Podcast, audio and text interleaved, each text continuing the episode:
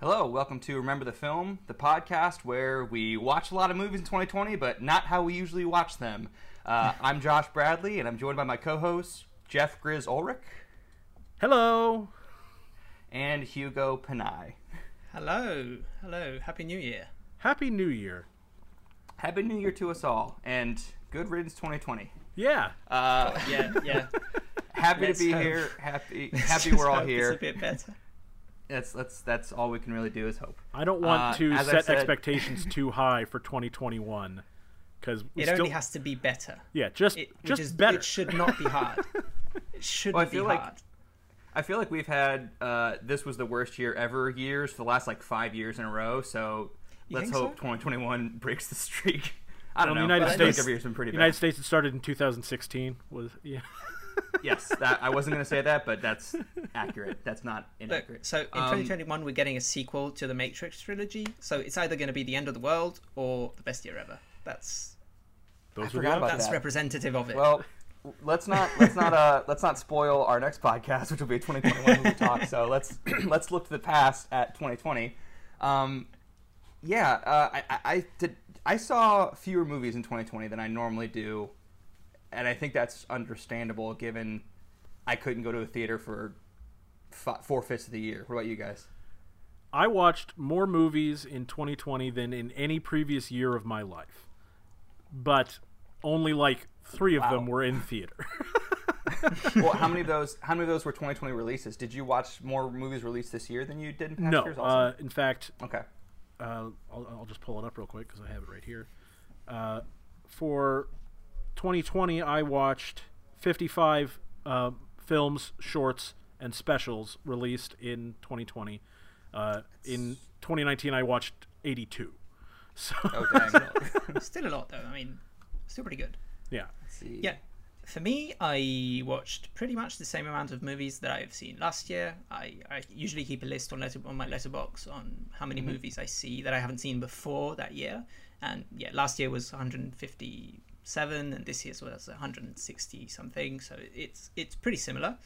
But um, what did happen is they ended up watching a, a lot a lot less of new films, uh, and I think Sure. there's two reasons. One, one, first of all, a lot of movies weren't available because Italy, and uh, unfortunately, we don't have some of the streaming services, and some movies us- were still set to release in theaters, but I didn't want to go to theaters because of the pandemic, even if the theaters were open, so they wouldn't go on VOD. Some movies were just delayed in 2021, even though they already came out in the US, that sort of thing.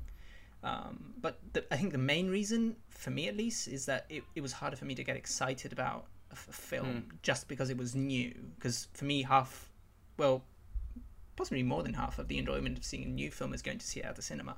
Um, and if I'm sitting at Yeah, home and watching a movie on my TV, I just might as well watch one of the hundreds of movies that I have on my watch list anyway. Yeah, You know what I mean? I definitely wasn't like rushing to watch some of the things that debuted on streaming, with with very little exception. There was maybe one or two movies this year that I was kind on the days till it's going to be dropped on Netflix or Amazon or whatever, and like watched it that day. Um, Yeah. And I think they both are in my top five, which we'll talk about later. So I won't, I won't say what they are yet. Yeah, for me, Um, for me, it was yeah. two or three as well. Yeah, yeah. I think I let's see. I'm looking at my list now. I watched about 20 movies that were released in 2020, which is down. Normally, I get to at least like 35 or so. Way less than Grizz. Grizz sees like 60 new releases a year or something crazy like that. But, um, you know, I don't know. I feel like we can all be forgiven for seeing fewer movies. well, but and I'll say with with Letterboxd, you know, a lot of the stuff that I I, I didn't break it down as as much, much as you guys did because I that would require more work, but. Uh, But uh, so like a lot of the stuff that's included in Letterboxd for me is also like uh, mini series. So like Queen's that, Gambit is yeah. Mm-hmm. on there. Uh, Right. Tiger King is on there because it is technically Yes. a documentary. Yeah, The Last Dance. yeah, the Last Dance Last is on Dance, there, yeah. and so you know I, I have stuff like that on there, which does inflate the the total entries a little bit. But I did watch. Yeah. I went out of my way to watch things that I probably never would have watched this year, just Mm-hmm. so I could watch some new stuff. Yeah, I kind of I, I intended to do that, but I never really did. I, I uh, I uh, yeah, I should have branched out more. Um, Yeah, I but usually guess do that because I like going to the cinema. You know, I, I try to I go out of my way to find movies to see because I like the experience of going. But you know, watching them at home it just wasn't as enticing for me. However, I will say that what, what I liked about you know all the movies, like by necessity, every movie released in 2020 more or less has to be on some kind of streaming platform. Not all, but Yeah. most, a lot of the major ones. Um, so whenever I do a year-end list, I usually just like compile all the movies I watched in 2020 and like kind of rank them by how much I like them, and then I just blast those out into the world. And normally I put like where you can watch that movie because you know a lot of stuff that I've watched that I'm like sharing with friends and family they've never heard of. Right. It's like they have no idea how to watch it. So like I'll put a little column on my spreadsheet of like it's currently streaming on Netflix, it's currently streaming on HBO. And this year, uh, every movie except for one is currently streaming somewhere. So you can watch of the 20 movies I have, all but The Way Back are currently streaming somewhere. So The Way Back free. was on So- HBO Max like a month ago. I think it actually currently is. Like it wasn't as of when I made my list in December, but I think it is now. So now, yeah, if all 20 movies back I in. saw in 2020, you can Yeah. stream this second, at least in the U.S. I don't know about. I, I got to tell you, Josh, even before we started doing streaming this podcast, I looked forward to your spreadsheet every year. That's great, man. That's really nice to hear. That's awesome. Well, that's that. Yeah, that's. Uh, thank you for saying that. That's very. That's very sweet. Because Um, he's right. A lot of movies, you know, w- went under the radar, Get lost in the for- shuffle, even for yeah. me. And you know, uh, so I, I would look forward to Josh sharing this. Is like, okay, well, if Josh really liked these movies, I know how I will likely feel about these movies. Uh, I'm glad. I'm glad you said that because we're going to be sharing our top threes later in this episode, and my number one is a under the radar movie that I don't think either of you have even seen, and I doubt. No, I haven't It was an it yet. underseen I movie. wanted so to, but yeah, couldn't. I don't. I don't want to spoil it, but yeah. Okay, so like I said, we're going to get to our, our our favorite movies, but can we talk about some disappointments real quick? I don't want to dwell too much to on this, but just like one one per person. well, okay, Grizz, I so, think what- Grizz has. so Grizz was going to mention two. Yeah, well, yeah. So let, Okay. let me let me go ahead and you say can just real quick because I wanted to talk about this. I, I mentioned that this was the most movies I'd ever watched in in a year. Uh, I I have 450 Letterboxd entries for in, Wow. in calendar Wow. year 2020. Uh, of those, 73 of them were uh, shorts. So Okay. even if you take those out, I watched more than one consecutive month of content. Wow. So like if Well, I had, you know, it's, So if you a pandemic, Alka you have a large, little time Clockwork home. Orange, taped your Yeah. eyeballs open in a chair like in Yep, Clockwork Orange, Clockwork you would have been there for a month. Okay, cool. But yeah, so you know, people when we look back on 2020, a lot of people are going to have a lot of really negative things to say about it, uh, and deservedly so. But for me, I you know I had so much fun watching movies this year, and it was also just a good year for me, you know, in terms of improving my personal health and all that stuff. So you know, I, I I'm a silver linings guy. So 2020 Yeah, is you took it in stride. gonna be You took it in stride. a, a great year for me to think about for a long time to come. Uh, and going forward this year, I probably won't watch quite as many because I mean it, it was a lot to deal with, and you know you get to the point where you're watching so many movies that you're choosing to forego other experiences like TV shows or watching sporting events or playing video games or all these other things that I love. Uh, so I'm gonna try for more balance this year. but anyway, Balance yeah, is good, but also watching four, 400 movies is also good too. So, yeah. But I mean, yeah, it- Uh, it, it also kind of makes sense because if you've been locked down for nine months and you know, I, I know Grizz, you live alone, so what else are you going to do? You're going to watch a bunch of movies. it's true. Yeah. You know, Uh, I do not live alone, so I, I can only, I, I was able to watch 100 movies this year, and that was that was good for me. So, yeah. I, I but told I also watched a lot of I also watched a lot of The Bachelor too. So you know, balance, Awesome. like we said. Yeah, balance. beautiful. I Yeah. told my sister-in-law that I had watched 400 at the time. I, I hadn't hit 450 yet uh, when I was, was talking to her about it, but I told her how many movies I'd watched, and she said, "Just don't ever get married because you'll." There's no way anyone will allow you to do that. your, your output does go down, I'll say that, it does go down. but it's it's good. That's a good thing. Um, Um, okay, so Grizz, of those hundreds of things and days of content you watched, what's uh, what's a, one or two things that disappointed you? By the So, way, I, I- like I, I, I like to be positive, so like Yeah. I don't want to dwell on these too long. Just like one thing that like you know. well, and. I think that's why for our disappointments, we're not necessarily saying things that we hated, but oh yeah, Yeah. things that uh, I mean, uh, it, it happens that I did not like these, but I didn't. I didn't go in expecting to hate it, I, you know, or anything like that. Uh, so the first one, I just want to say there are things there are things to recommend. yes, so. yes. So the, uh, the the the first one I wanted to talk about was Artemis Fowl, which came out on Disney Plus Mm. Uh, At the beginning of the year. at the beginning of the year. Uh, this movie has the bones of a cool universe, a cool story, and you know, like by all accounts, the books are ve- the books very good that this is based on, and so I was going in expecting you know a a kid friendly, you know, sort of mystery, you know, science fiction, you know.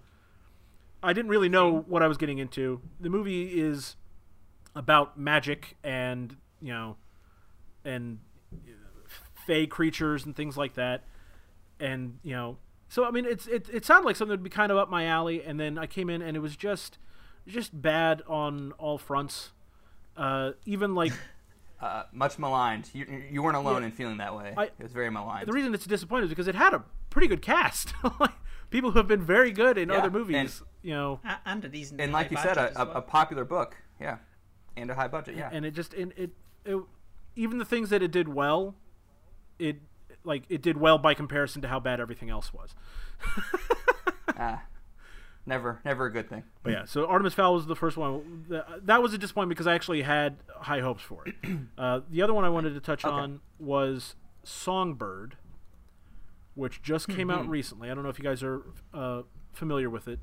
This is a Is that a romantic drama thing? yeah about Oh, is it that the one Okay. with Kumail Nanji- Nanjiani? no No. Songbird is that's that's the- the Lovebirds. That was and Lovebirds. yeah. Oh Yes. yeah, I did watch that as well. Uh, but uh, Songbird is about a pandemic. Oh, no. Uh, this movie went into Oh, production when the pandemic started and finished production during the pandemic. And it's about COVID 23 is the virus. oh no. And, uh, you know, it had some actors that I like uh, Demi Moore, uh, Bradley Whitford, who, of course, is from The West Wing, my favorite TV show of all time. Oh, I know which one you're talking about now. It's the one produced by Michael Bay, isn't it? It is Michael Bay produced, and that is readily Oh, apparent. Oh no. Yeah, and it's Uh, Why? Why would you do that? well, okay. I was curious what a movie with a, a budget, because this is Michael Bay's producing Yeah. it, so it'll have a, a, a pretty good budget. I wanted to see Yeah. what they could do during a pandemic to, Mm-hmm. to make a, a movie with high production value, and it, like it's Yeah. it does have high production value, but it's just so tone deaf and yeah. like you can tell like some Read of the, the room, guys.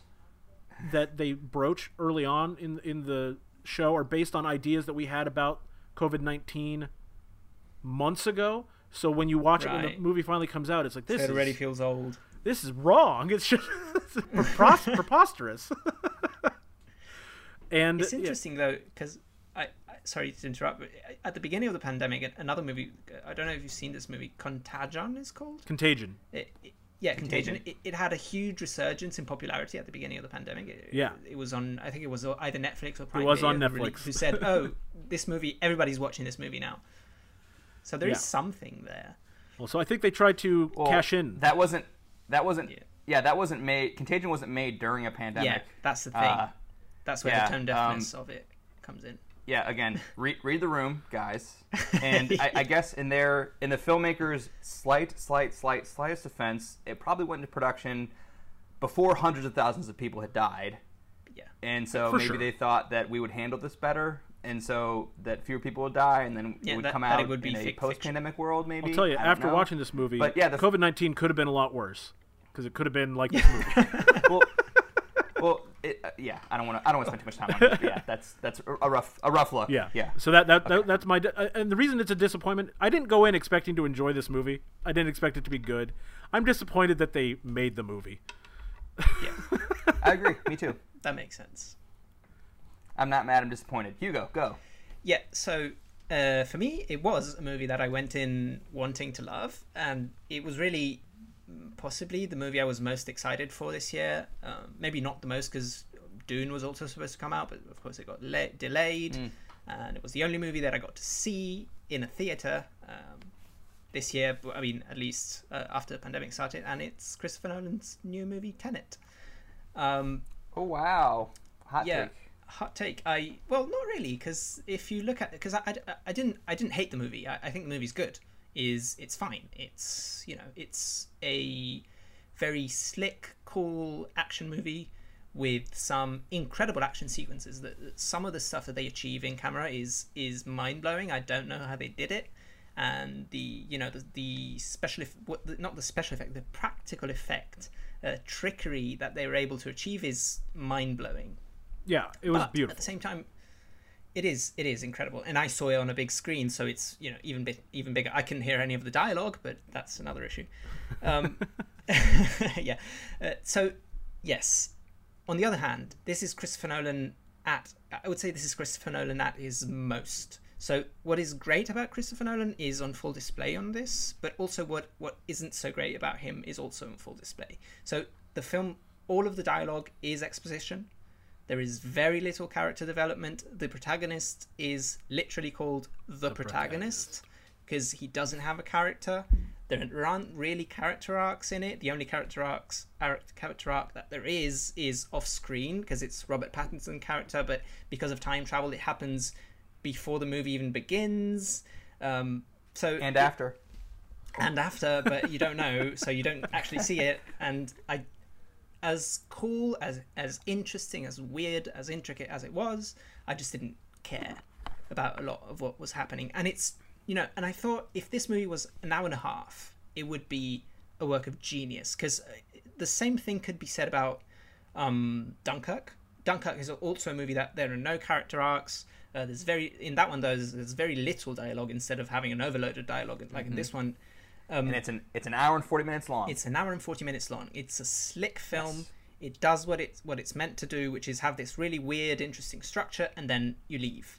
This movie is two and a half hours, so you've got to make me mm-hmm. care about the characters in order for me to enjoy the film for two and a half hours. I, I, I was just tired. At some point, I was sitting there.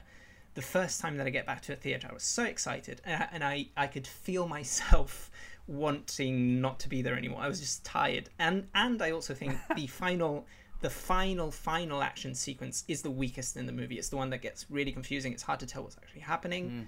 and so it left me with sort of a bad taste in my mouth. So again, good movie few things. you know, seven out of ten. yeah. But I, I, it was disappointing because I want, I, it was the savior of cinema in 2020, and it just wasn't. Right.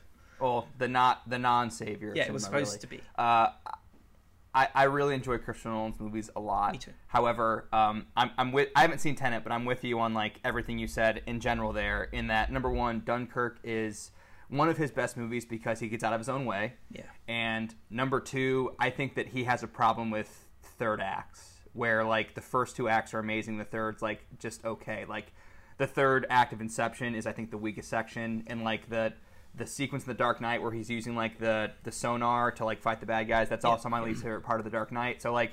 He, he saves these amazing action sequences, but he usually the the best one is very very rarely in the in the Yeah, third act. The, the big agree. finale I is usually kind of a disappointment. I for think. me, the reason I, I agree with it being a, a disappointment, I, I, I guess I was ex- before. Obviously, I knew before I watched it that it had disappointed a bunch of people because I didn't watch it until that was the last movie I watched in 2020 was Tenet. I watched it the day it came out. But uh, um, so I knew going in that I was likely to be disappointed, uh, which maybe that helped me a little bit.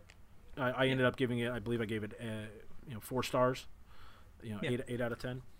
Uh, I think the reason that it, it is a disappointment is because the idea is so lofty, of the, Yeah. for this movie, and uh, you just had hope that if if anybody could do this, Christopher Nolan can make this crazy Hmm. storyline work, and he almost does. And so it, it it's a He that- does, yeah. It's a disappointment. Yeah, and you get to the ending twist, Well, I and can't it's wait to like, see it. oh, yeah, yeah, that was a twist. Uh, but Well, all don't- the questions. Don't, don't say anything about twists. Yeah. Hey, hey. He hasn't seen it yet. I haven't seen this yet. What are you doing? No, but you know it's gonna. It's a Christopher Nolan film. It's gonna have twists. It, it has plenty of twists, Sure. and they they happen, and you're like, oh, Or maybe it has no Or- twists. or maybe it has no twists. but it, it it's that That's thing the where twist. the best Christopher Nolan movies are weird and complicated and have a weird structure, but they anchor it to an emotional reaction that you're supposed to have. And this one sort of doesn't. Often a dead wife. It's often a dead wife, unfortunately. Right. Yes. Um, but it, Yes. but sometimes, but it, it, but it does work. You know, you you, you do feel for Cobb. You do feel for Borden and uh, Angier in, in the Prestige. You know, it that that's what I didn't Mm-hmm. have with this. But anyway, sorry, I'm, I'm rambling about this movie. I'm sorry. All right, Josh. No, you're what's uh, what's your disappointment? Because he, I didn't get yours ahead Uh, of time, so I don't actually have a picture for it. A little movie called uh, Mulan. Oh, you did mention that. I'm, Mulan. I'm, an, I'm an idiot. Disney's- I, I, you did mention that. No, it's okay. Disney's Disney's live action remake of, uh, frankly, one of their better animated movies. I would say. Uh, I rewatched Mulan, the animated movie from the from what ninety seven ish. Yeah.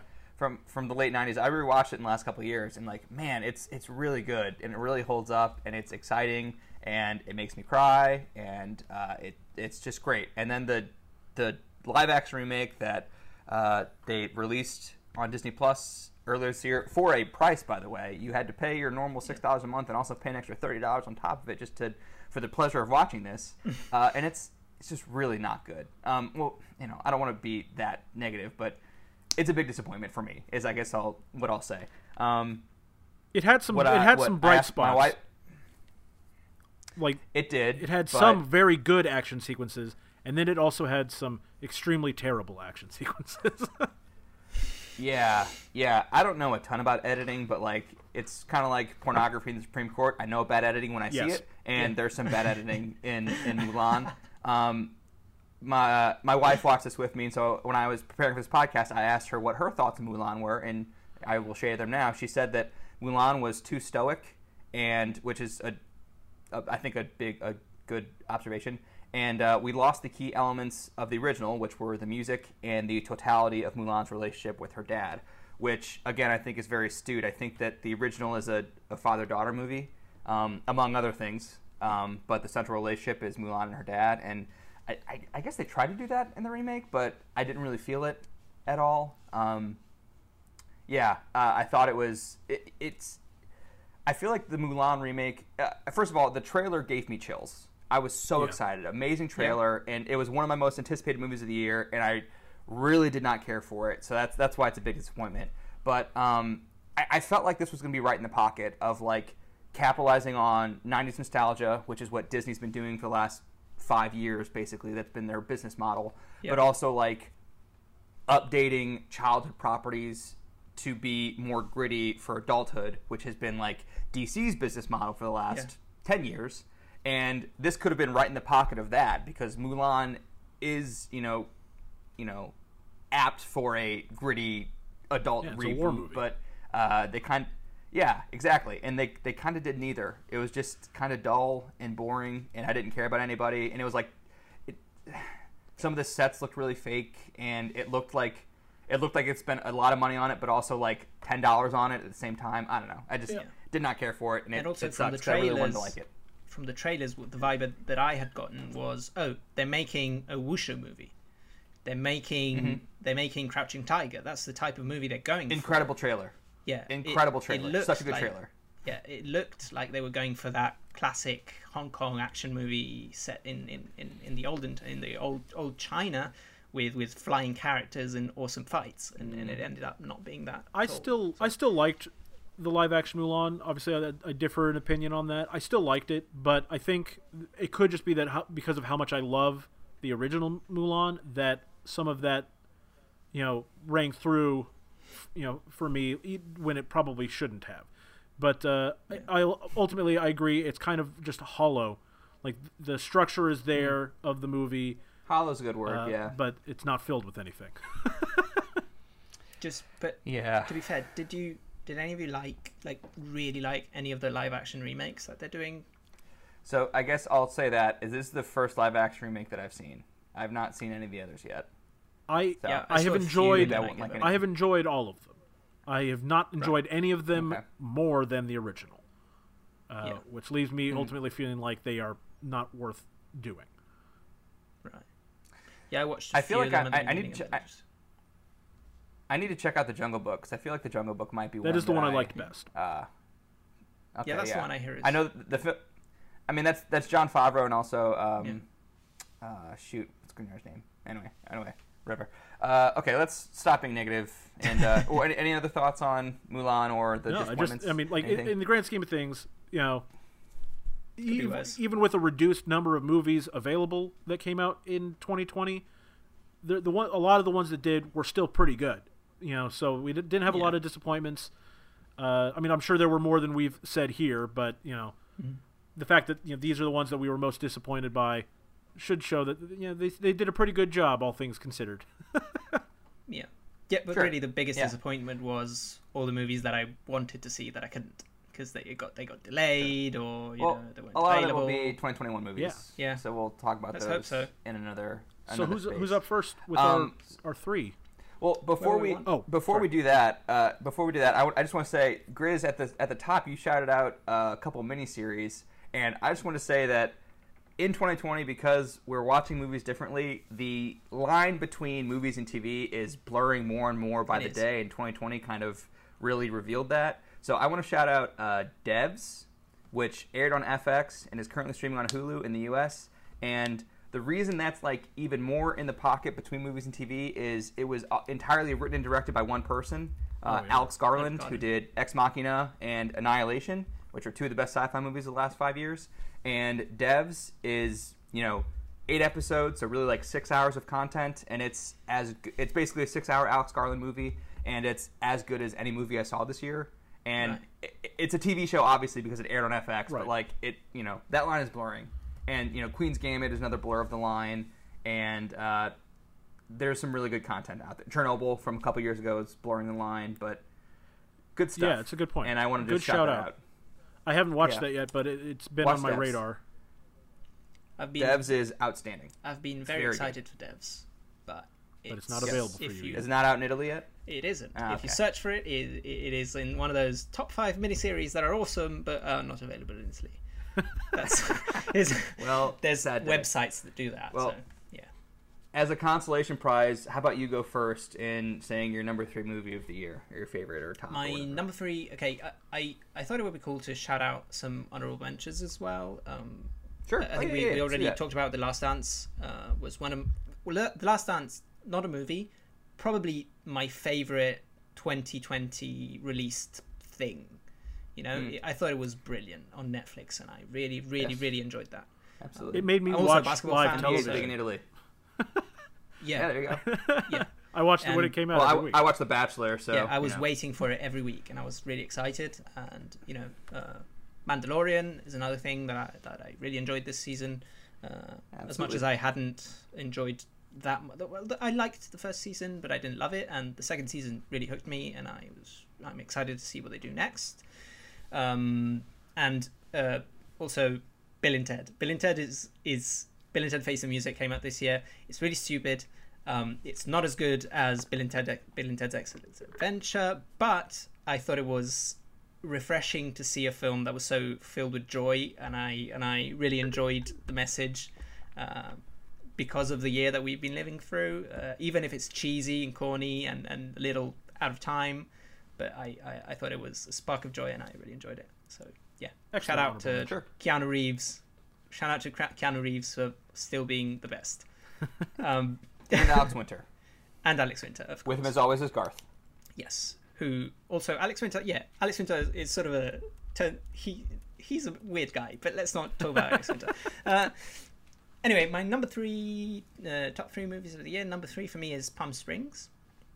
Um, came out. I, I watched it a few months after it released in the US because it, it was originally I think on Hulu. Uh, and then they released it released it over here as a VOD. It was supposed to go to theaters here, but then theaters were shut, so they made a deal, and they they, they put it on on VOD first, and then they released it. On, and right now, it's on Amazon Prime. Um, great little film. It's a time travel comedy. Uh, so obviously, it's going to get uh, some comparisons from the past, but I think it has really cool ideas. It it, it, it uses the same structure. I think it di- it differentiates itself enough to the Yeah. to this you know the older movies that it's referencing. Yeah. Yeah, for sure. Um, yes, and and I think the genius idea of the movie is that uh, it's not only one person who's going to the loop, the time loop. It's a time loop comedy, but it's only it's not only one person that's going to the loop. It's two people, actually three people, but the the protagonists are two people, and uh, one of them is An- Andy Samberg as Niles. Uh, I don't know how you feel about Andy Samberg. I think he is Love. I love him. really Brooklyn funny Nine-Nine's when, one of my favorite he, shows. yeah. yeah, Brooklyn Nine is great. When when he's given the right role for him, I think he's just a hilarious guy. He can play the desperate, sad, but really funny, cynical person. He just does it. He, it's fantastic. Um, and basically, he's been in the loop for we for an inordinate amount of time. We don't know. He doesn't even remember how long he's been in the loop, and he keeps living this wedding day uh, where he he's at this wedding and he just keeps reliving, and he knows all the stories. He knows all the. He's at the end of the movie. Uh, what's the movie with Bill Murray called? Um, Groundhog Day. Groundhog Day. Groundhog. He's he's Bill Murray at the end of Brown, Groundhog Day. He knows all of the people at the wedding. He knows what they're doing, their routine, and all. So he spends his time just being depressed, not doing anything, or messing with the people around him because he just know whatever happens, he's gonna uh, get back to the loop. And then Hang on, Josh got Mr. a, Josh got his fingers up.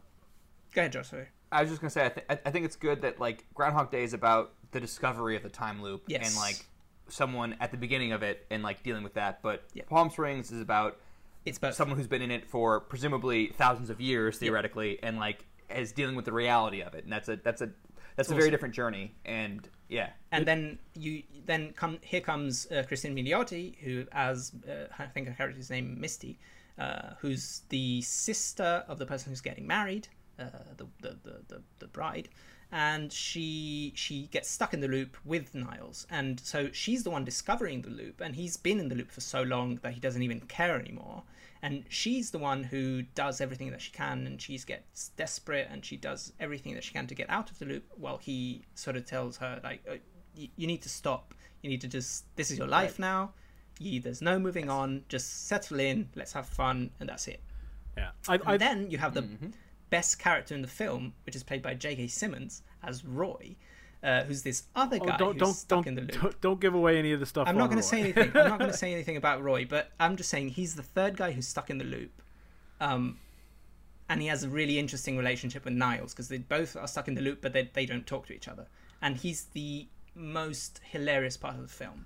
The film is really sweet, and it's also really funny in a really dark, heavy way at times.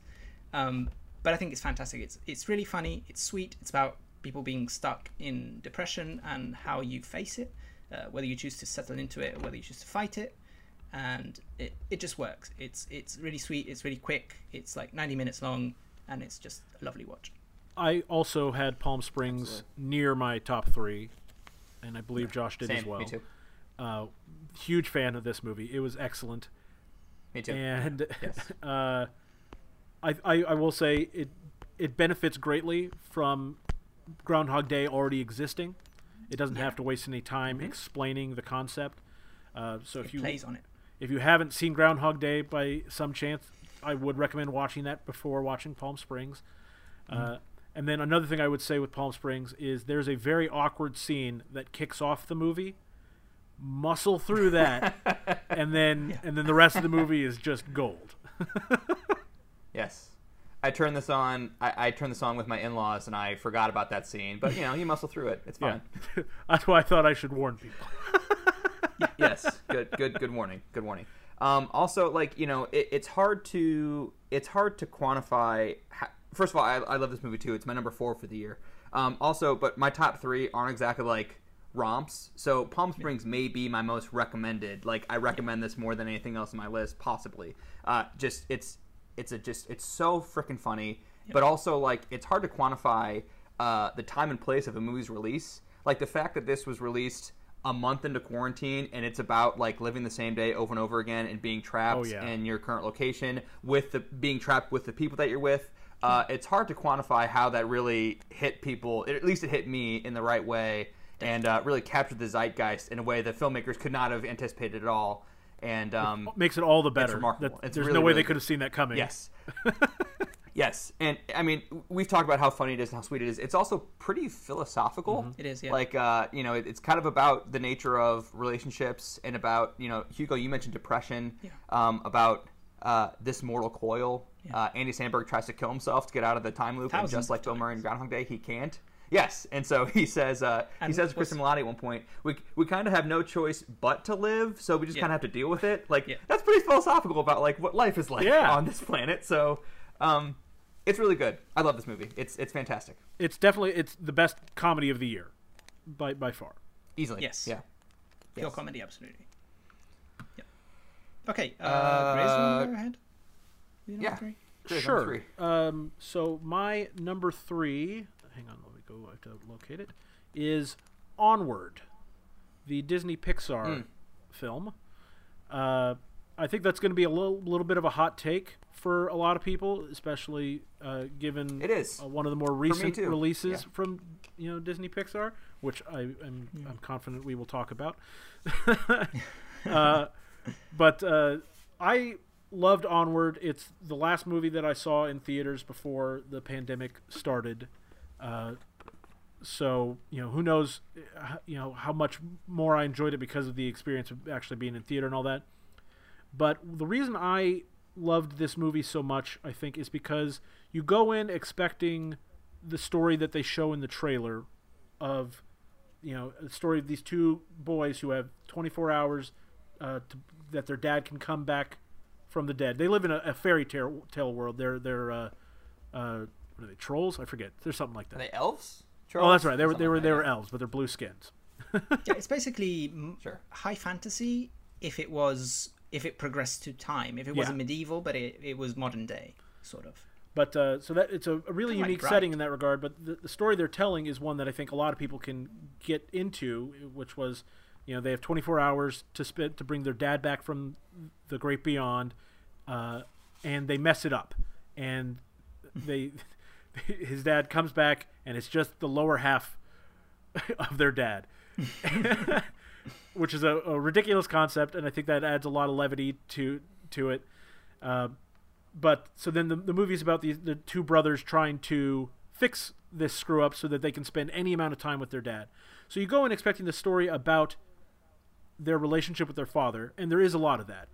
But really, the crux of the story is about two brothers and their relationship with each other, and that resonated with me because you know I, I too have an older brother, uh, and uh, our while our relationship does not mirror this one directly by any means, uh, there's enough just inherent brotherhood on this film that that it really resonated with me, and I I absolutely loved it. And it, of course, it's Pixar, so it's you know at at, at its worst, it's still pretty darn good, right? High, high floor, high floor with Pixar. Yeah. What did, did y'all see Onward? I didn't. I actually Yes. didn't because it came out um, uh, when the pandemic had uh, had already. Italy, as probably probably all know, was the first country outside of China to be hit by the pandemic, uh, in the West at least, because maybe Korea, but whatever. And so it came out, and we were already, you know, having concerns about leaving the house. We weren't in lockdown yet, but we were already thinking, oh, we shouldn't go to the cinema. So they actually, I think it came out for a day or something, and then they delayed it and then they released it again in the summer. But then in the summer we were still in lockdown, so I didn't think it was safe to go to the cinema. And it hasn't been released on Disney Plus here yet, so I hadn't seen it. But I'm really hmm. excited. I love Pixar.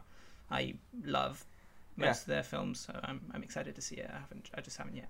I watched I watched it pretty early in lockdown, and uh, I, I really enjoyed it. Uh, I I didn't. Um, may, may- maybe it was the fancy element that like I didn't connect with. Uh, th- I mean, that's just like that's just the set dressing. That's not really like the heart of the Right. story or anything. But like maybe uh, it's enough set dressing that it kind of got in the way of the story for, for You me, for my more- personal taste. But I also, you more know, of the also fantasy, maybe. yeah. I don't know. I don't know what I wanted, but I mean, to your point, I also have two. I also have two brothers, and so you know, I, I love a brother story. Uh, this reminded me weirdly of the Two Brothers in Sing Street, which is a movie that came out a few years ago, which is a great movie, but um, just same same vibe. Uh, yeah, I- I, think the, the the central relationship is great, and the central journey is great, but um, yeah, I'm, I'm glad you like it, and I definitely recommend it. It just wasn't like higher tier Pixar Sure. for me. Oh, and I guess Yeah. I, I, I, was going to mention, I forgot to do honor, an honorable mention. Uh. Pa- Palm Springs, as I said, was near my top five as well, or not near my top three as well. The other one I wanted to give an honorable mention to is a movie called The Half of It, uh, which Hmm. uh, wa- is streaming on Netflix. And it is about a, a, a, a, a young lady who is in high school, and she's kind of a loner, uh, and she lives in a small town, and one of the school jocks needs her help because he's a dummy and, and can't can't speak words good. So so he asks her to write letters to the popular girl for him. Uh, See or no? yeah, and it's I mean it's a I, I, on the surface level it's a, a you know a movie that is not unlike a lot of you know teen romance dramas and you know and things like that, but it has a lot of heart and uh, the characters, you know, there's there's you know, it, there's enough that differentiates it that I don't want to you know spoil. I do highly recommend it, uh, especially if you're just looking for something that is a little, you know, lower impact on you. Like it's not it's not a hard hitting drama that you have to invest your heart and soul into. It's you know, but it's Yeah. it's really on the lighter side. Yeah, it's fun. Yeah. But go ahead. Yeah, sorry. You go ahead, Josh. So anyway, Josh, your top, your number three. Uh, my number three. Uh, I, I guess if we're doing honorable mentions, I'll shout out one thing really quick. Uh, most of my, I think, I think most of my top seven is going to be talked about to some extent in our top three, so I won't mention all of it. But I'll jump down to the Assistant, which is the uh, Kitty Green's movie, which premiered uh, in January. It's currently on Hulu. Um, have you guys seen the Assistant? I have not. You, I- you did recommend it, uh, so it's we on don't have list. Hulu in Yeah, Italy. it's you don't have Hulu in it. Yeah, No. uh, it's just uh, it's a, a all in one day movie, a day in the life of this young woman who's fresh out of college and working for a uh, high level movie producer in New York. It's you never see the guy's face, but it, you know it's supposed to be like a Weinstein esque kind of guy, but it's notably never mentioned whether or not it's him or someone else. And I think that the anonymity is kind of the point where like there's a lot of Harvey Weinstein's in the movie world. That's kind of I guess the point. And just like you know what she goes through uh, in the course of a single day working for this guy, and um, it's really really good.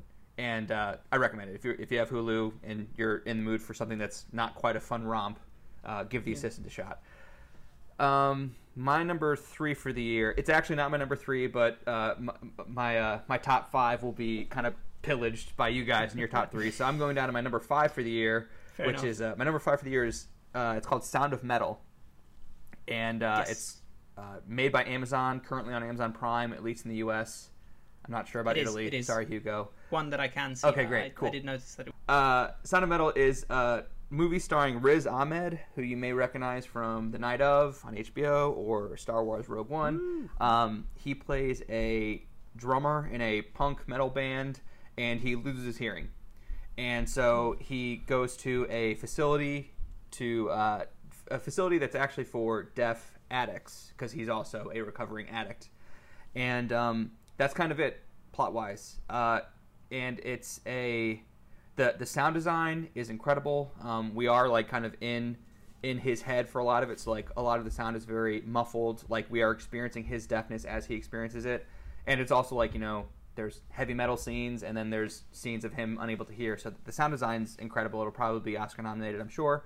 Uh, Riz Ahmed himself will probably also be Oscar nominated. Uh, this is a really great lead performance. He's in basically every frame of this movie, and he doesn't talk for a lot of it because he goes deaf. So like a lot of the movie plays out on his face, and he has like these big, expressive puppy dog eyes, and um, he's amazing in it. And um, it's a pretty, it's pretty stripped down. It's not very flashy. It's almost like documentary like in its style. Uh, I can't remember if there's much music outside of like the scenes where they're actually playing music. Um, and it's it's great. It's you know about self discovery and you know um, and self love and self acceptance, and also uh, you know it, it made me think about an anecdote I heard recently about uh, disability. And um, if you'll indulge me for like thirty seconds, uh, someone explained that disability has nothing to do with you; it has everything to do with the society you live in. So, like, if suddenly tomorrow everyone got the ability to fly except for me, yeah. suddenly everyone can fly and I can't. I'm mm-hmm. not disabled in that scenario. However, if a month from now, because everyone can fly, they design a building with no elevators and I have to get to the 11th floor and there's no elevator because everyone but me can fly, now I'm disabled. Right. Yeah. So disability is not anything to do with me. It's everything to do with society's ability to accommodate me and my needs. And I was just thinking about that a lot as I was watching this movie because you know it is about you know these people who are deaf or and, and not hearing people and and you know uh, Riz Ahmed learning sign language and all that and, and the struggle with that and um, it's very interesting to see you know these are characters you don't often see on screen. I can't think of many movies um, with non-hearing people and. Uh, Uh, yeah. A it's Quiet. Place And is the only one that comes to mind.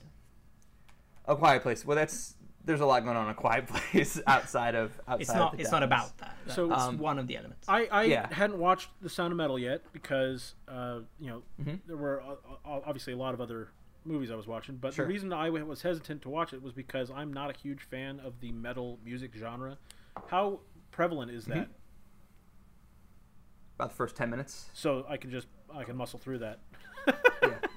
Yeah, there's like I think the the opening scene is them playing a concert, and there's there's not a ton after that. So if you, if you're hesitant to watch this because you don't like metal, I just thought that I wouldn't be able to Uh, appreciate it's- the movie if, if if the metal was a, a central thing to it. Mhm. But uh, so it sounds like something I should I should go Right. give a shot.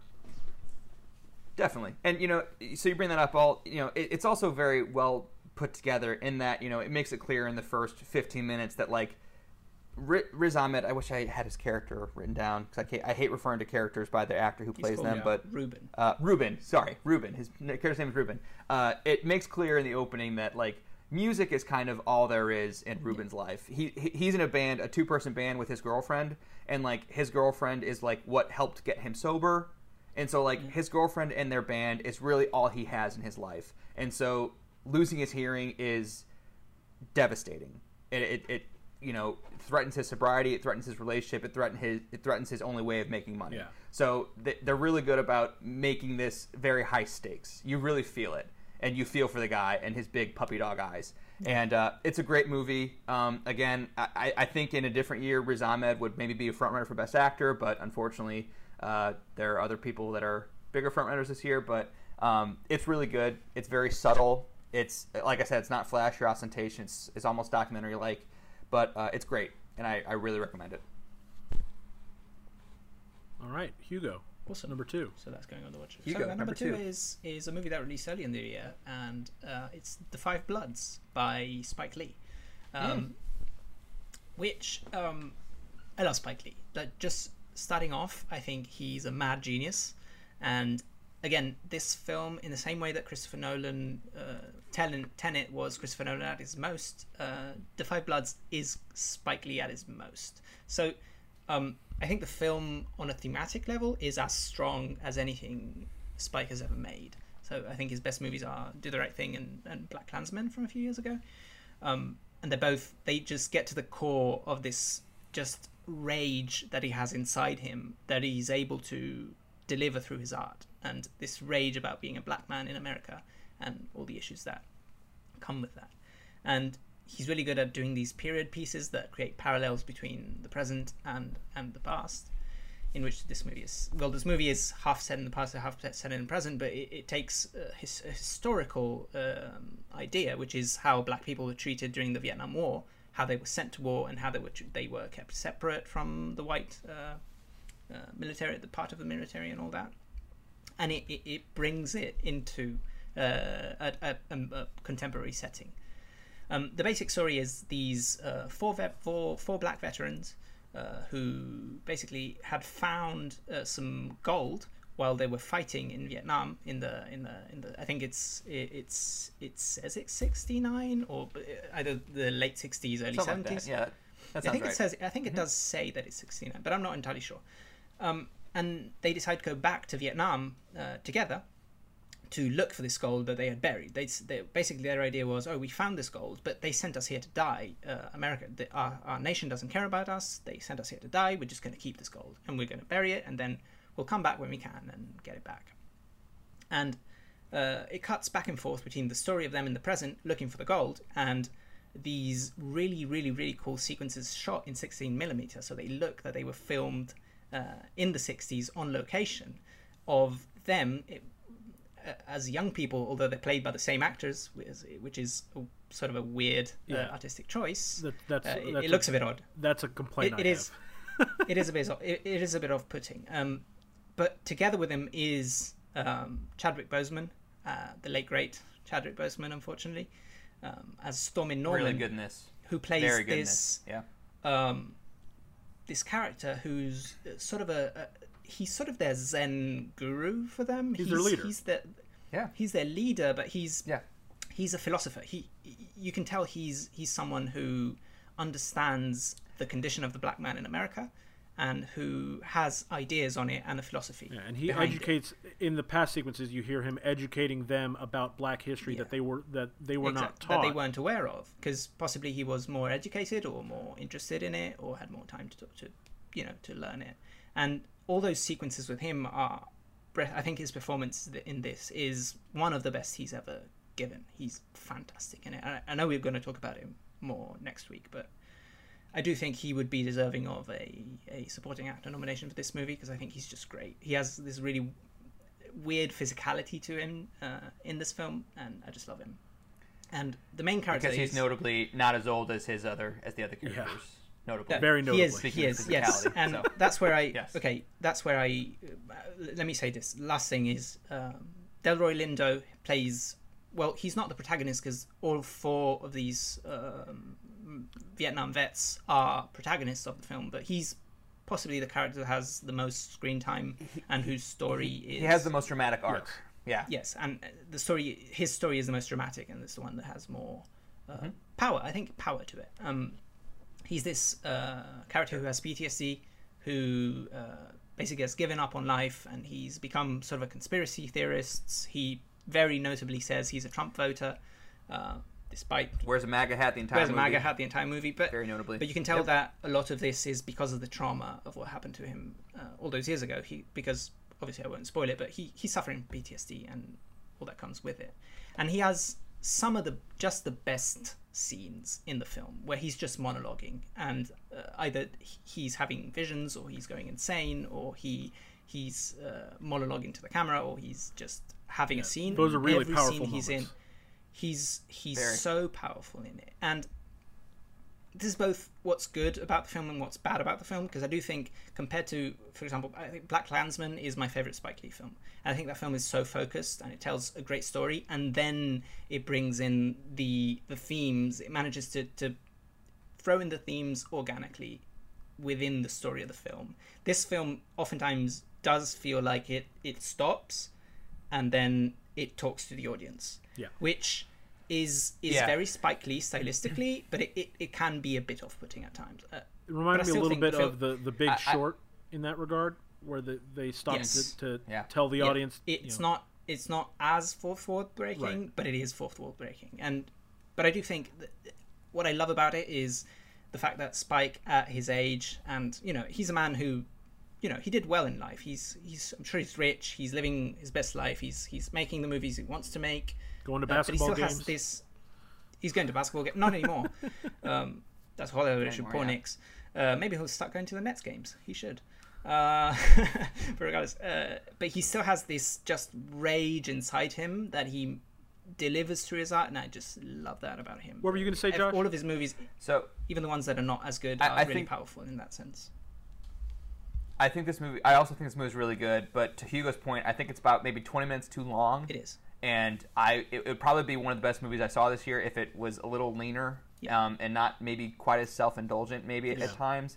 Uh, that said, uh, I agree with Hugo that it's very powerful. Uh, Chadwick Boseman's performance is great. However, I think you're underselling Delroy Lindo. Delroy Lindo is the star of this He's- movie. yes. He's a revelation. agree. A He's genius unbelievable. Um, and even though I think it's maybe a little too, uh, maybe I think it's a little too long. However, I think that uh, the landmine scene with Delroy Lindo and Jonathan Majors, that's all I'll say. The landmine scene is Yeah. one of my favorite scenes from any movie in 2020. Yeah.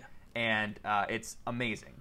And um, also like the sequences where Delroy Lindo is like talking to the camera and really working through some stuff as he Yeah. trudges through the jungle alone.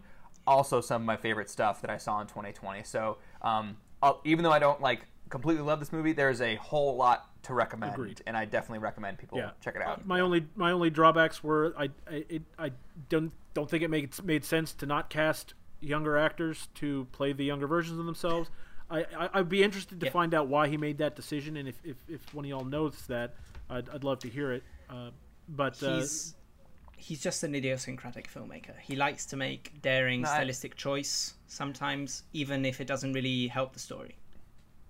Yeah, And I I, mean, I, I, do think, I think that's an artistic choice. Yeah. yeah, for sure. part of it is that. and the fact that the fact that Chadwick Boseman is, you know, not as old as they are is is probably the punchline of that stylistic choice. I would think. Yeah. Um, there is I an don't know, what do you think, Chris? Like, There is okay. I do think there's an element of it being there. the idea is that it's their memories of what happened and not necessarily exactly what happened. The fact that it's shot differently, it, it, there is it's Well, implied so, so I loved. that in some ways I it's yeah. loved that they shot it in different film and you know to to make yeah it that, more that's fantastic. correct for the time. Loved that, but it took me out of it when they did that. That the actors were still old, so it's like you know, uh, I, like Yeah, it felt like a half commitment to shooting the the, the older film. The older stuff. Yeah. But yeah, the the performances across the board, excellent performances. I don't think there was a weak spot in this cast, uh, which is which is great. And you know, I, it, for- the other thing Jean was Reno is in this movie. yeah. Sorry. So For me, it's funny. this movie felt like two movies, and part of that is because it was very long. But like, it's two very different stories.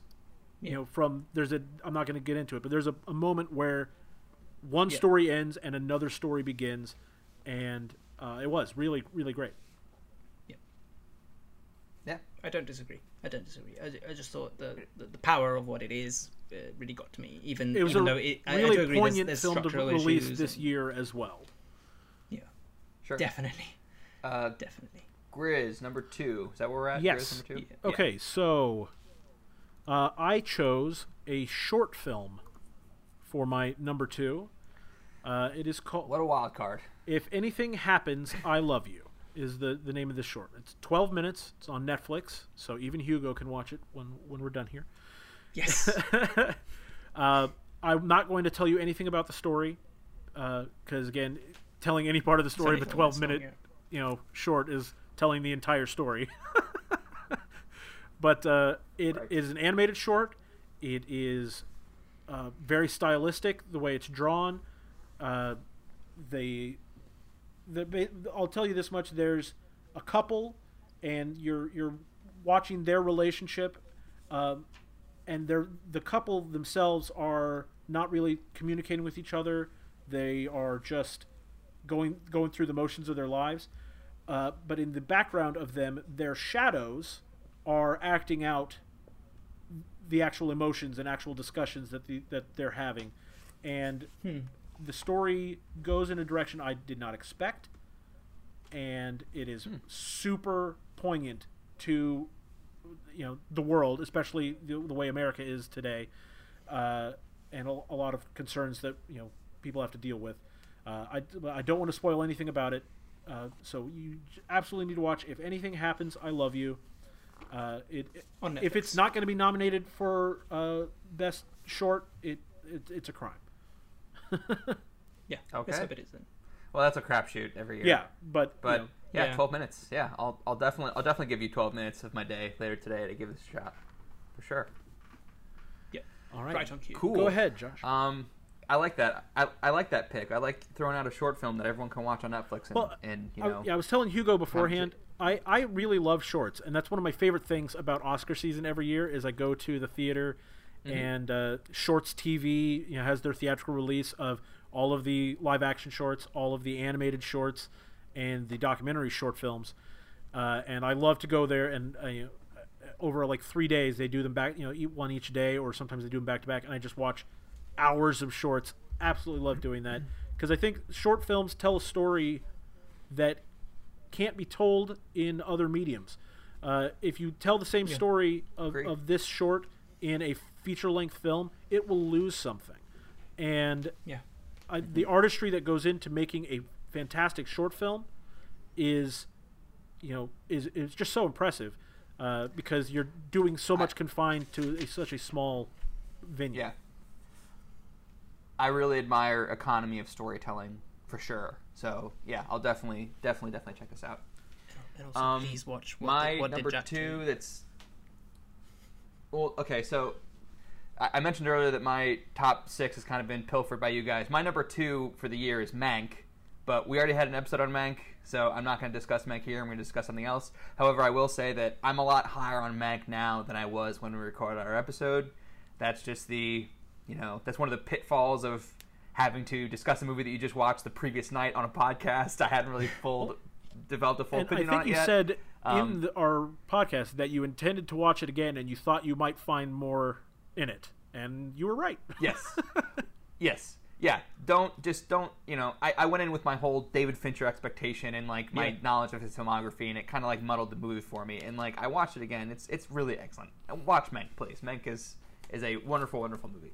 Uh, so because my number two is Mank, I'll drop to my number three, uh, which is I'm thinking of ending things, which is also on Netflix, as is Mank. Uh, I'm thinking of ending things is written and directed by Charlie Kaufman. Again, available on Netflix worldwide. I'm pretty sure. Yes. And um, I've seen it too. uh, we're, we're running low on time, so I'll try to be brief, but it's difficult to be brief about I'm thinking of anything, so I'll, I'll do the best I can. Um, number one, I will see anything Charlie Kaufman makes forever in perpetuity. Um, if you're listening to this, you also should probably see everything Charlie Kaufman ever makes forever in perpetuity. Um, that said, I think this is probably one of his more opaque movies that he's Yeah. made in many years. Uh, it's hard to crack. It's pretty uh, seemingly simple, but actually pretty out there. Uh, it's based on the novel by Iain Reid, which I read. Great book, uh, and honestly, it's it's such a quick read. You can probably read the book in a roughly the same amount of time it takes you to watch the movie. Very quick read, very very enjoyable read. I read it in anticipation for Charlie Kaufman's movie, and that has um, very little to do with it, though.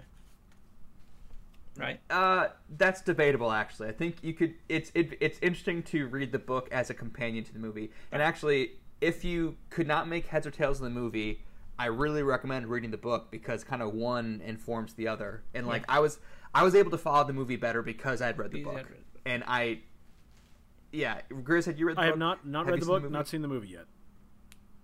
Okay, okay, cool. That's good to know. Um, so the premise of the book and the movie is we are inside a woman's head. Uh, it's you know her Or not. narration, and uh, in, in the in the movie she's played by Jessie Buckley, and her name is Lucy. Maybe uh, she kind of has different names, which is kind of the point that I'll get to.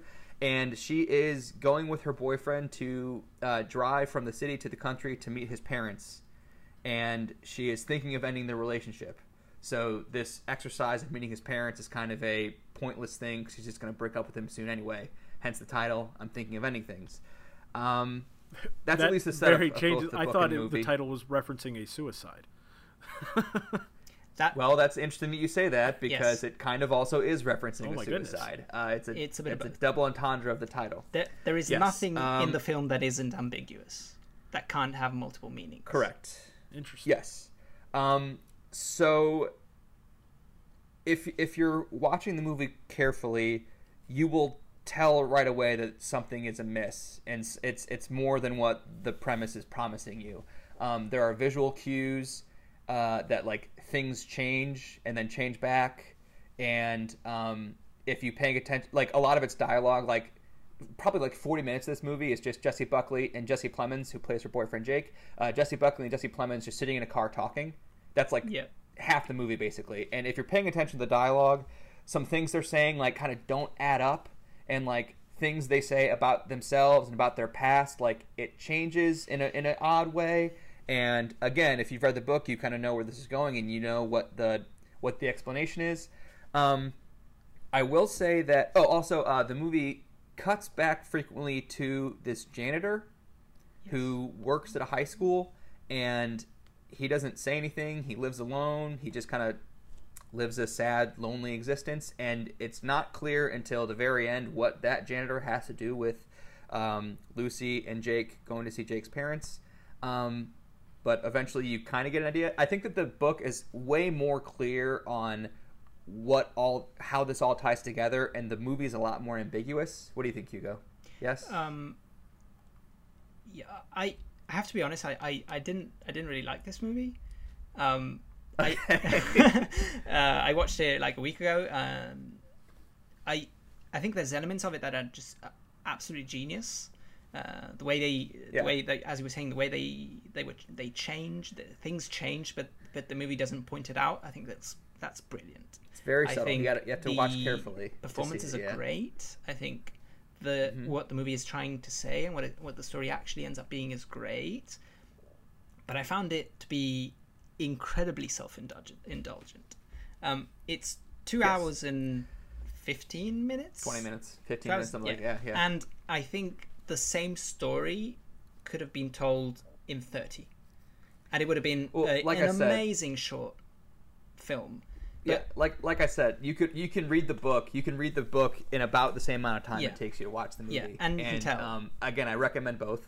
Um, Um, I think that it, you said that the themes. I, I think that Charlie Kaufman. There are a few people who can make movies better than him that are uh, thought provoking while also be being emotionally resonant. Yeah. While also being like wryly funny, but also super depressing, but also somewhat uplifting. Maybe I don't really know. Um, so it, again, but this is his more most probably surreal movie, which is really saying something given the movies he's made. My thing, Um, my I thing think that was- sorry, Go ahead. if I interrupt again. Uh, with with Charlie Kaufman, my thing is, and I it, this is not my thought. I have to credit Mark Kermode. I don't know if you know him. He's a British film critic. Um, who, Oh, yeah. Who yeah who reviewing this film and, and also review. I think he said the same when he was reviewing Synecdoche or whatever the pronunciation of it in New York. Schenectady. Was that Seki, Charlie, yeah. Synecdoche, whatever it was. But that Charlie Kaufman is at its best when his writing and his story and his genius ideas of storytelling are being mediated through another director.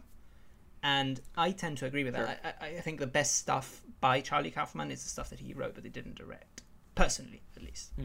Um, because I, do think the- he, he gets. Rodri- Ro- I think it's quite difficult for him to get out of his own head. Not Sure. out of his own Uh, he's literally way he's written. well. He's written movies that literally take place inside people's heads. Multiple Exactly. movies that take place Yes. literally inside people's heads. Um, I'm actually in the Roger Ebert camp. Roger Ebert called Synecdoche, New York, the best movie of the 2000s, and uh, it was in his top 10 for the best movies ever made for a spell. And Yeah. uh, I don't know if I'm that high on it, but uh, Synecdoche, New York is nearly a life changing movie for me, just Hmm. based on when I saw it and what that movie is. So that's a different conversation. Yeah. I think that I'm thinking of ending things is it has an awful lot to say about uh, relationships, but also about loneliness and solitude and regret and looking back at your life. Um, Grizz, you said that the title you thought was about suicide. It kind of is. Um, Or it could be- Again, that's the, the the through line is more clear in the book. It's less. Cl- it's more ambiguous in the movie. Um, But it sounds like you like that also, a- like, the ambiguity. I do. Um, definitely. Uh, I think again, I like too, it, by the way. you have to watch carefully, and you can. I think you get out of the movie what you are willing to get out of the movie, and what you know. Um, it, the book is more overt, overt, overt horror, and the movie is not really horror at all. Um, yeah. The third act of both the book and the movie take place at a high school, and like it's like pants shittingly scary in the book, and it's kind of like whimsical and something else in the movie. Um, but yeah, I think uh, if you're willing to take this movie on its own terms, I think there's, I think it's really great, and, And I I have seen that this movie is being referenced in a lot of lists for potential Oscar nominations.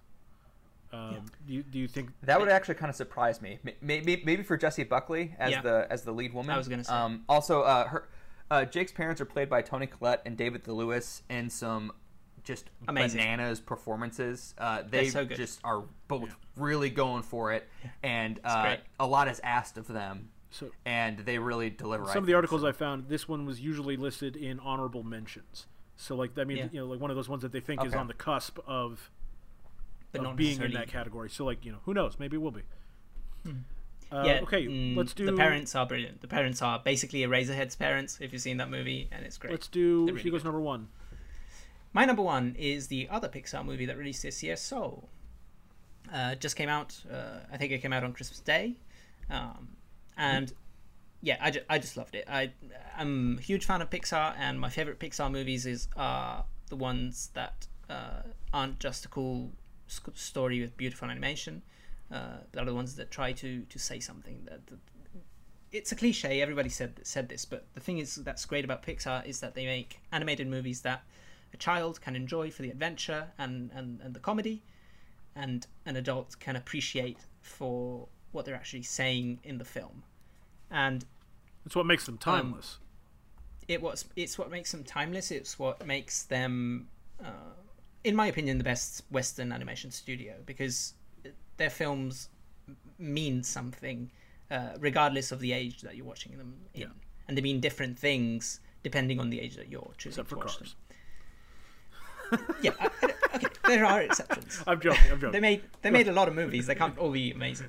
Um, but yeah, I think Soul is a film that uh, starts out a little wonky. I'm gonna say. I think the be- the re- very beginning of the film is brilliant because it's the story of Joe Gardner, uh, this uh, burnt out uh, teacher. He's uh, a sort of middle aged black man who teaches in public school music. He's a jazz musician who Music teacher, yeah. he he teaches music, but it, for him it's still a temp job. He doesn't want to teach. He wants to be a jazz musician, and he just never got his big break in life, and so he's sort of stuck because he he doesn't want to teach. He doesn't want to get the stable job of teaching. He wants to be uh, a musician professionally. But at the same time, he's sort of in in, in you know he's middle aged. He he's sort of you know he's stuck there. He does he can't choose exactly what he wants. Well, he knows what he wants, but he also knows that at some point that dream is going to fade because he is not going to have time to do it anymore. yeah.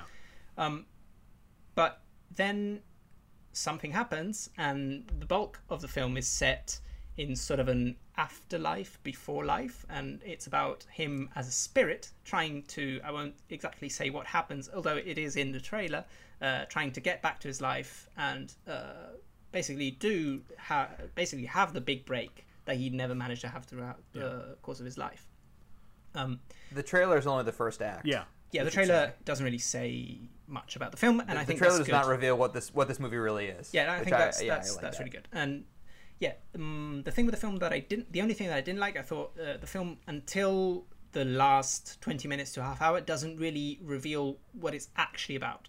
I think it's a great story. It's an entertaining story with some uh, good, interesting messages, that very heartwarming messages. But it it's only at the end that it really tells you what it's about. And I actually really liked that. That that they Yes, hit I think you with a that great message reveal. Right at the end there. it hits you at the end and and at, at some point th- there's ju- there's a moment in the film where there's this big impactful climactic scene and then the film continues and it, it's in that continuation of the film that i think it, it becomes just perfect and from there on out it's in my opinion a masterpiece. And we were talking about it with my girlfriend because we've both seen it. And uh, we were comparing it because it has similarities with inside out it's the same director.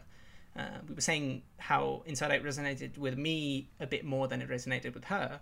Uh, well, Soul resonated more with her than Inside Out did, because the type of, well, um, you know, sometimes everybody goes through stuff. Uh, the, the type of depression and sometimes anxiety that we both have is mm, motivated by motivated by different things, and I think uh, mm, Inside Out tackles one type of depression, which is um, let's say apathy i would say. And uh, soul tackles this idea that you feel purposeless in life and, and, and you feel like oh the next big thing that's going to happen is the thing that's going to make me feel good about my life and this is what soul is about but it, Soul's it takes a while to get there but when it gets there it is just brilliant i was crying like a child at the end uh, and also the voice performances uh, jamie foxx and tina fey both brilliant. They do these characters fantastically. I can't even explain what Tina Fey's character is because that would be a spoiler. Um, but it's a movie about finding purpose in life and whether having a singular purpose in life is even the point. And it's absolutely brilliant. That's it. It is great. I love this movie. Also, it's it's it's one of my favorites of the year. It's I think I have it at number six, but uh, it's it's great. I think it's one of the best Pixar movies of the last. Uh, it's up there. is It's a higher tier Pixar for me, more so than uh, Onward. Our respect to Grizz, but yeah, I, I think this movie's amazing. I agree. Well, today was a, a bad day for me in terms of getting the picture set up because I even forgot to put in the picture for my number one movie of the year.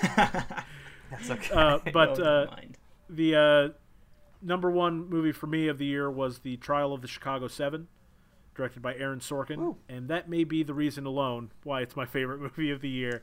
Because I love Mm-hmm. Aaron Sorkin. I he, every property that he has touched has been great to me. Uh, so, but even beyond all that, uh, I'll keep it brief because we've gone on pretty long. But the Trial of Chicago Seven, uh, again, is a very poignant story for the time that we're in because it, it deals with uh, uh, racism. It deals with government over overreach, uh, police brutality, all these, you know, all these things that have been so relevant in 2020. Uh, and again, this this movie has been in production for years uh, prior, so it's another one of those serendipitous things. Like, wow, this really came out at, at the right time. The cast is incredible. I honestly think that Sacha Sacha Baron Cohen, this is the best performance that he will ever do.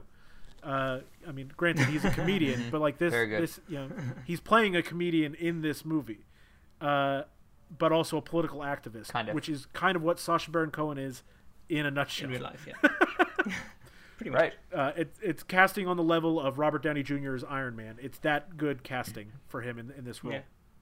Uh, but it's also got Eddie Redmayne, uh, Mark Rylance, Joseph Gordon-Levitt, Michael Keaton, Frank Langella. Just great. Jeremy Strong. Jeremy Strong. Great cast. Mm-hmm. And uh, um, and the writing itself, of course, you know, is very Sorkin-esque. Although I will say it is probably uh, one of the least Sorkin-esque uh, writing. It's not it's all, not all uh, banter. It's not all back and forth all the time. Uh, But it's still brilliant. It's intelligent and it's fantastic. So that's my number one. One thing Sorkin does really well, particularly in The Social Network and in, in The Social Network and Steve Jobs, and also in this movie, is cross-cutting between like the description of an event after the fact and also the event as it happens. And like he does that here with like uh, you know protests clashing with the police and the trial discussing the protest clashing with the police, and it's really, really, really effective and uh, probably a highlight of that movie for me for sure. Yeah, it's fantastic. Okay, uh, unless Hugo has Yeah. anything we, he would like to add, let's we can uh, get Josh's number one. I I don't. All right. Okay. Uh, I, I just want to say that I think that movie is great too. Uh, I love Sorkin, and um, that'll probably get a bunch of supporting actor nominations. Yes. I would think. Yeah. Uh, All of come. Oscar season. Because they're all supporting actors, Yeah. really. Yeah. Yeah, there wasn't one central yeah. main character. And uh, I'm I'm not I'm not really big on Eddie Redmayne, but uh, he was fantastic in that. So the fact that he they could take a, an actor that I don't really care for and, and make him great. The Oscars love him, know, a by the way. So they do. You know. Oscars love Eddie Redmayne. He did. He did. Yes, they do. Which is maybe part of why I don't care much. if, I'm, if I'm being completely honest, um. I shouldn't let that affect my opinion. Anyway, okay, my number one, my number one movie that I saw this year is a. It's called Never, Rarely, Sometimes, Always. It is. Uh, it premiered at Sundance and opened theatrically for like a minute before the world shut down in March. Um, Yeah. And it's currently available to stream on HBO Max in the United States, at least. Um, Yep. It's written and directed by Eliza Hittman, uh, wonderfully written and wonderfully directed. And uh, it is about a 17 year old girl named Autumn who lives in rural Pennsylvania who gets pregnant and goes to New York with her cousin to seek an abortion. And that's that's it. That's the whole movie. Um, it is very procedural. Yeah. Like a lot of the movies, her like packing up her stuff and figuring out how to get train tickets and figuring out where to stay in New York and that kind of stuff. It's it's you know it's procedure over plot because you know it, it's a it's a goal oriented movie where it's just here's what I have to do and this is what I have to do to get it done.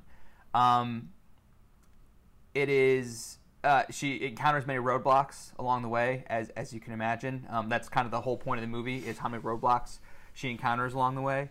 Um, it's not very flashy. Uh, like I said about Sound of Metal, it's almost documentary like, even more so than Sound of Metal, really. Um, with the cinematography and the acting, it's very subdued. Uh, I realize this is a pretty hot button issue for a lot of people in American politics, but it's it's not at all in your face about America. Politics at all.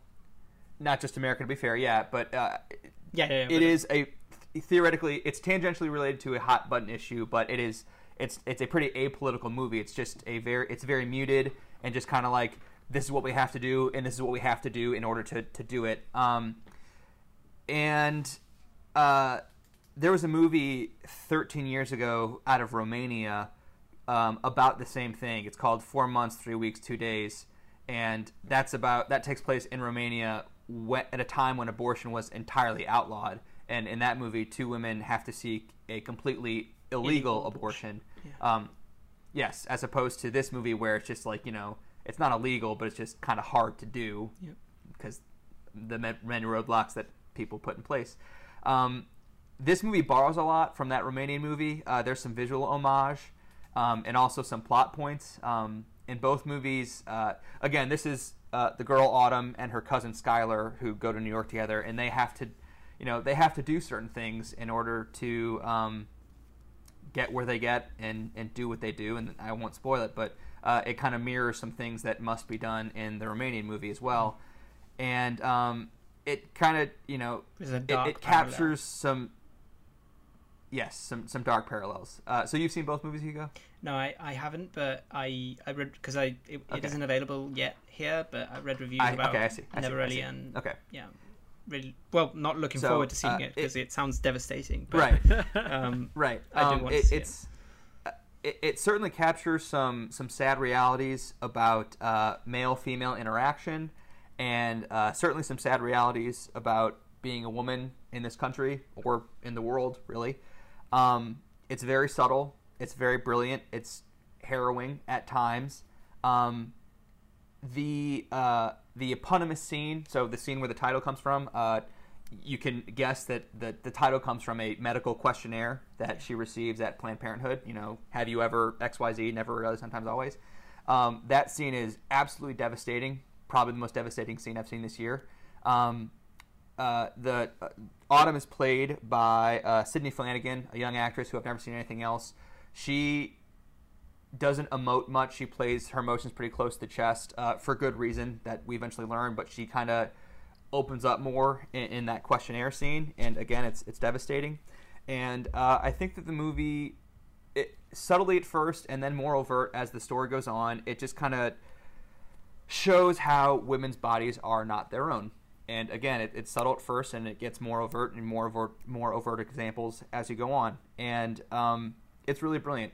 I think it's great, and uh, I, I think that again, it's it's a hot button political issue, and I get that, but it um, it, it kind of shows the, the the humans behind a political issue. You know what I mean? I think that politics so often just gets talked about in these ideas and not in realities, and it just kind of shows the reality and, and the people behind it and the consequences of of certain you know political ideas. And uh, I think it's brilliant and subtle and devastating, and uh, I really really recommend it.